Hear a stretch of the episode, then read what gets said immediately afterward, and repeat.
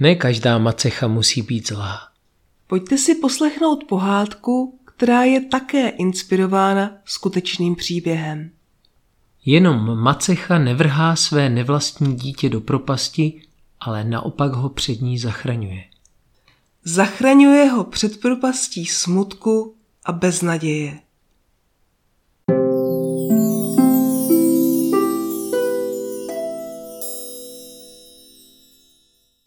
Byl jednou jeden sedlák, kterému zemřela žena a zanechala mu po sobě malého chlapce. Netrvalo dlouho a sedlák si přivedl domů jinou ženu. Mladou a hodnou, aby nahradila chlapci nebožku matku.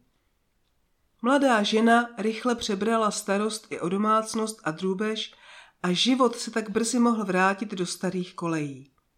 Tedy myslel si to ten sedlák. Jeho synek Hinek to ale viděl jinak. Jeho maminka mu strašně moc chyběla. Smutek z její ztráty byl veliký jako hora a těžký jako kámen. A ten kámen zalehl Hinečkovo srdce a způsobil, že z něho létala jen samá kamenná slova. Nikam nejdu, křičíval na svou macechu, když ho poslala pro dříví a nebo na trávu králíkům. Jsi jenom hnusná macecha. Běž pryč, já tě nezval. Křičíval na ní tak hlasitě, až to slyšel i starý soused, který rád sedával venku na lavičce. Ty kluku jeden, co pak takhle se mluví s mámou? Hrozil mu soused holí přes plot.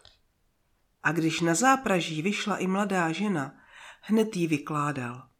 Teda, nerad se vám pletu do výchovy, ale tohle byste si neměla nechat líbit. Tomu patří lískovka na záda, dejte na mě. Já vím, ale co pak mohu na něj s lískovkou, když mu odešla maminka? Ještě to nepřekonal. Uvidíte, že přijde čas a pozná. Ale čas pomalu plynul, hineček rostl a nic se nezdálo být překonané. Jenom si na sebe jakoby zvykli. Ale ten kámen, co Hineček nevyplakal. Pořád ještě na srdci tlačil. Mezitím se mu narodila první nevlastní sestřička a za dva roky hned na to druhá. Hinečkovi mělo být brzy sedm let, kdy se ho tatínek chystal vzít na pole. Na to se Hineček moc těšil. Těšil se na chvíle, kdy bude sám se svým tatínkem a jako dospělý muž se bude snažit vydolovat z půdy živobytí. Už se učil zapřehovat koně a štípat dříví. A to vše zatím pod tatínkovým dohledem. Sám jako dospělý to ještě dělat nesměl. Až jednou. Toníku, mohlo bys mi prosím naštípat ještě nějaké dříví na zátop? Dnes už ne. Je večer a jsem hodně unavený, nezlob se. Ale ty zítra přece odjíždíš s koněmi do města na trh a plánuješ se vrátit až za týden. Bojím se, že ta zásoba, co máme, mi nepostačí. Tatínek se zamračil a Hinkovi zatrnulo. Tatínek jede na trh. A on tu bude sám. Tatínku, ve mě sebou, uvidíš, jak ti budu pomáhat. Ty mi chceš pomoct? Musím přiznat, že kluk jako Buk by se mi teď hodil. Takže mě vezmeš? Nevezmu. Nevidíš? Maminka potřebuje pomoc abys mě zastoupil doma. Potřebuji, abys mamince naštípal dříví na zátop. Ach jo. Tak dobře, no. Druhého dne ráno Hineček zaspal. Chtěl se rozloučit s tatínkem, ale vzbudil se pozdě. Tatínek už byl pryč a Markéta byla v chlévě pro mléko. Viděl ji, jak se vrací s plným krajáčem. Rychle se oblékl a vyběhl ven. Kde je tatínek? Už odjel. Musel pospíšit, aby stihl zabrat na tržnici dobré místo. Vždyť víš. To jste mě nemohla zbudit? Tatínek tě nechtěl budit, aby se vyspal, víš. Hmm. Odsekl hynek a nazlobeně se vracel do chalupy. Tam už na ně čekala čtyřletá žofinka. Byla oblečená a pomáhala s oblékáním i dvouleté libušce. Vida, už jste vzhůru, usmála se na ně maminka. Tak pojďte ke stolu, káva už je uvařená A mléko jsem také přinesla. Děti si sedly ke stolu a maminka všem nalila plný hrneček. Malinká Libuška se snažila usadit na lavici jako její sourozenci. Ale byla ještě malá a nemotorná. Snažila se zajistit si dobré místečko. Mami, ona mě nejde pustit. Nestrkej se pořád. No tak to ne, podívejte se, co mi provedla. Hinečku, ona to neudělala schválně. No jistě, ji omlouváte, ale kdybych já rozbil hrnek, tak byste mi dala rákoskou. Hinku, sám víš, že já jsem tě nikdy rákoskou neudeřila. Ne, ale žalovala jste tatínkovi a ten mi pak dal. Hinečku, víš přece, že jsem na tebe nikdy nežalovala. Něžný pohled pálil Hinka v srdci.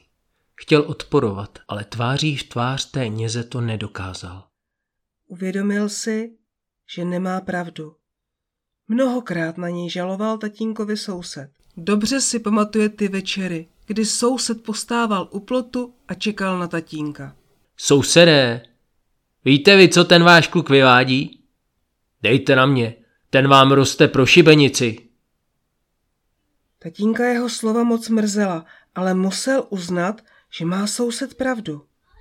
Vytáhl rákosku a po výchovném stylu tehdejší doby Hinkovi pořádně nalískal. Hinkovi to nevadilo, tenkrát všechny děti vyrůstaly s rákoskou. Jeho macecha byla zvláštní právě tím, že ona ho nikdy neudeřila. Nikdy. V téhle chvíli se mu pomalu do srdce vkrádal zvláštní pocit tepla. Jakoby roztál kousek toho kamene v srdci. Díval se do maminčina hrnku, do kterého mu maminka nalila jeho bílou kávu a do očí se mu draly slzy. Rychle si je utřel rukou a tvrdším hlasem, aby nikdo nepoznal, že je dojatý, řekl. Dobře, půjdu naštípat to dříví. Rozhodl, jako to občas dělává tatínek. Neptal se, jestli si může jít hrát. Oznámil, že jde dělat práci. A maminka se na něj usmála a řekla, to budu ráda. Maminka. To slovo mu úplně samo vyskočilo před očima. Rychle je odehnal. Není to jeho maminka, je to macecha, připomněl si tvrdě, ale něco se změnilo. Hinek poznal, že bude-li se chovat jako dospělý, budou tak s ním jednat i ostatní. A tomu stačilo. Najednou věděl, jak na Markétu vyzrát. Stane se chlapem. A v chalupě vždy poroučí chlap. Stačí převzít chlapské povinnosti a má je všechny na háku. Naštípal dříví a chtěl jít houknout do kuchyně, přesně jako to dělával tatínek. Ale holčičky ho předběhly, za veselého smíchu vyběhly z kuchyně z košíčky. Holky, pojďte nazbírat dříví a přinést do kuchyně. A proč? Maminka nám přikázala donést trávu králíkům. No jistě, maminka nakázala, ale tenhle statek bude jednou můj. To není pravda, ten statek patří tatínkovi. Libuška začala brečet. Ve dveřích od kuchyně se objevila Markéta a s bolestí v očích řekla přísně. Hinečku, až to dříví naštípeš, zanes je prosím do kuchyně. Holkám jsem dala na starosti králíky. Já vás ale nemusím poslouchat. Děti mají poslouchat své rodiče. Ale vy nejste moje matka. Hinečku, já jsem tvoje matka. Ne, vy jste macecha.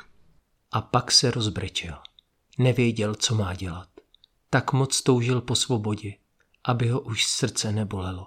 Ale nevěděl, jak to udělat. Když se večer sesedli kolem stolu, aby se rozdělili práci na druhý den, Hinek se hned ujal slova. Dřív o práci na druhý den mluvil tatínek. Maminka ho doplňovala a společně se pak všichni domlouvali na tom, jakou práci kdo udělá. Teď, když byl tatínek pryč, chtěl Hinek okamžitě uplatnit svá dědická práva. A tak se ujal slova dřív, než maminka stihla cokoliv říct. Takže zítra je potřeba ještě naštípat dříví, jelikož jsem to dneska nestihl. Já ho naštípu a holky ho odnosí vedle kamen do kuchyně. To teda ne, to byla vždycky tvoje práce. Tvoje práce. Byla, ale už není. Přebírám starost o štípání dříví a tak vy ho musíte nanosit. To tedy ne. To ne. A dost. Děti, je hezké, že se snažíte rozdělit si práci, jako to děláme každý večer s tatínkem. Ale na něco jste přitom zapomněli.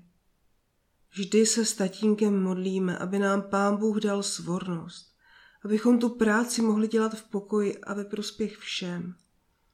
Pojďte, nejprve se pomodlíme a pak teprve budeme plánovat. Hinka opět zamrazilo. Ten přísný hlas a ta bolest, která se v něm tajila.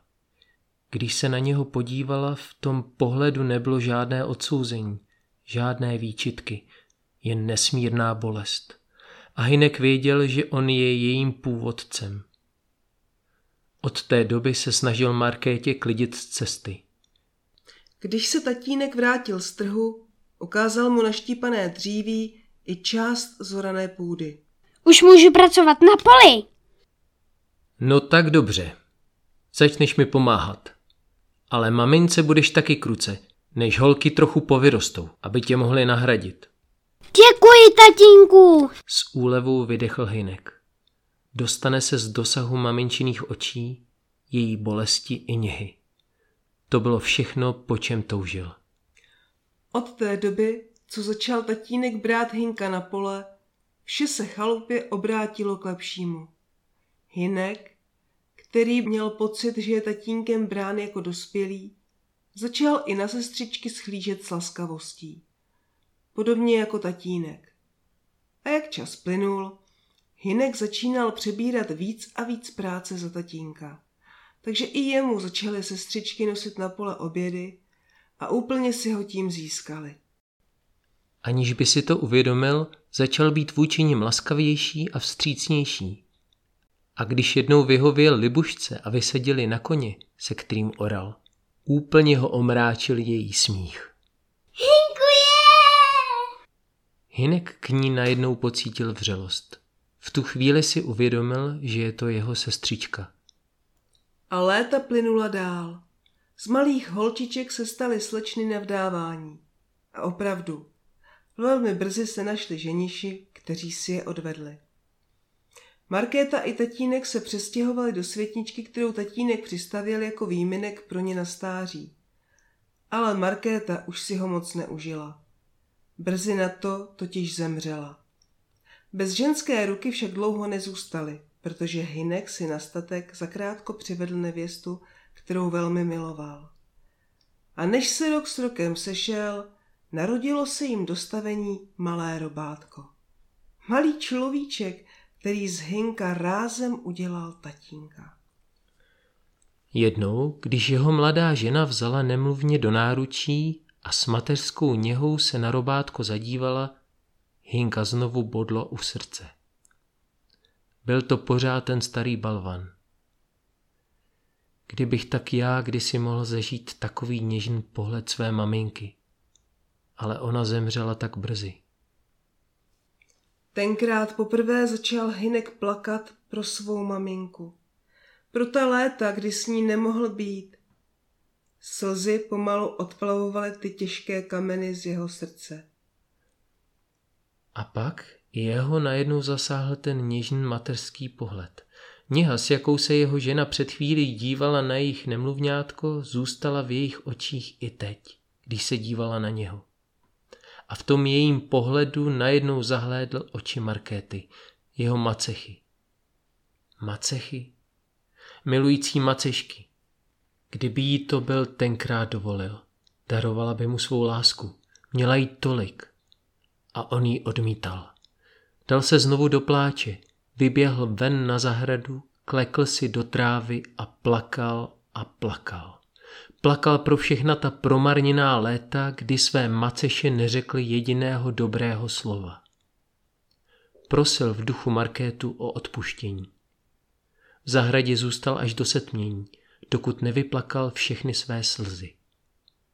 Až potom šel spát. Když druhého dne ráno znovu vyšel na zahradu, užasl. To místo, které včera zaléval svými slzami, bylo poseté rozkvetlými maceškami. Odpustila mi, pochopil Hinek.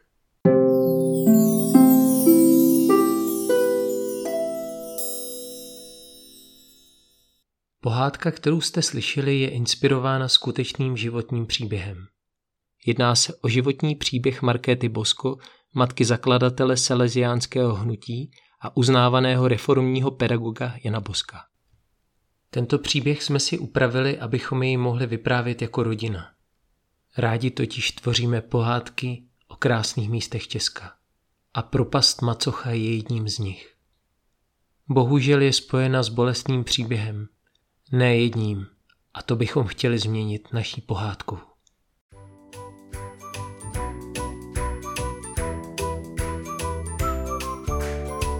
Krásná místa Česka, kam rádi bereme děti. Tak krásná, že jim někdy říkáme kouzelná nebo pohádková. Některá z nich jsou dobře známá, mnoha botami a botičkami prošlapaná. Jiná jsou známá méně nebo jen lidem z blízkého okolí. K některým se už dlouho vztahují různé pověsti a pohádky. Jiná mají svá jména jako z pohádek a přitom k ním pohádky chybí. Nebo spíše chyběly, donedávna. Na našich podcastech Pohádková místa a výletníček vás veme k poslechu pohádek, které vás mohou inspirovat k novým výletům a vycházkám na vaše oblíbená místa, nebo vám zpříjemnit chvíle, až na ně dorazíte. Můžete se dozvědět další zajímavosti o těchto místech nebo i námět na nějakou aktivitu s dětmi. Příjemný poslech přejí Strejčkovi!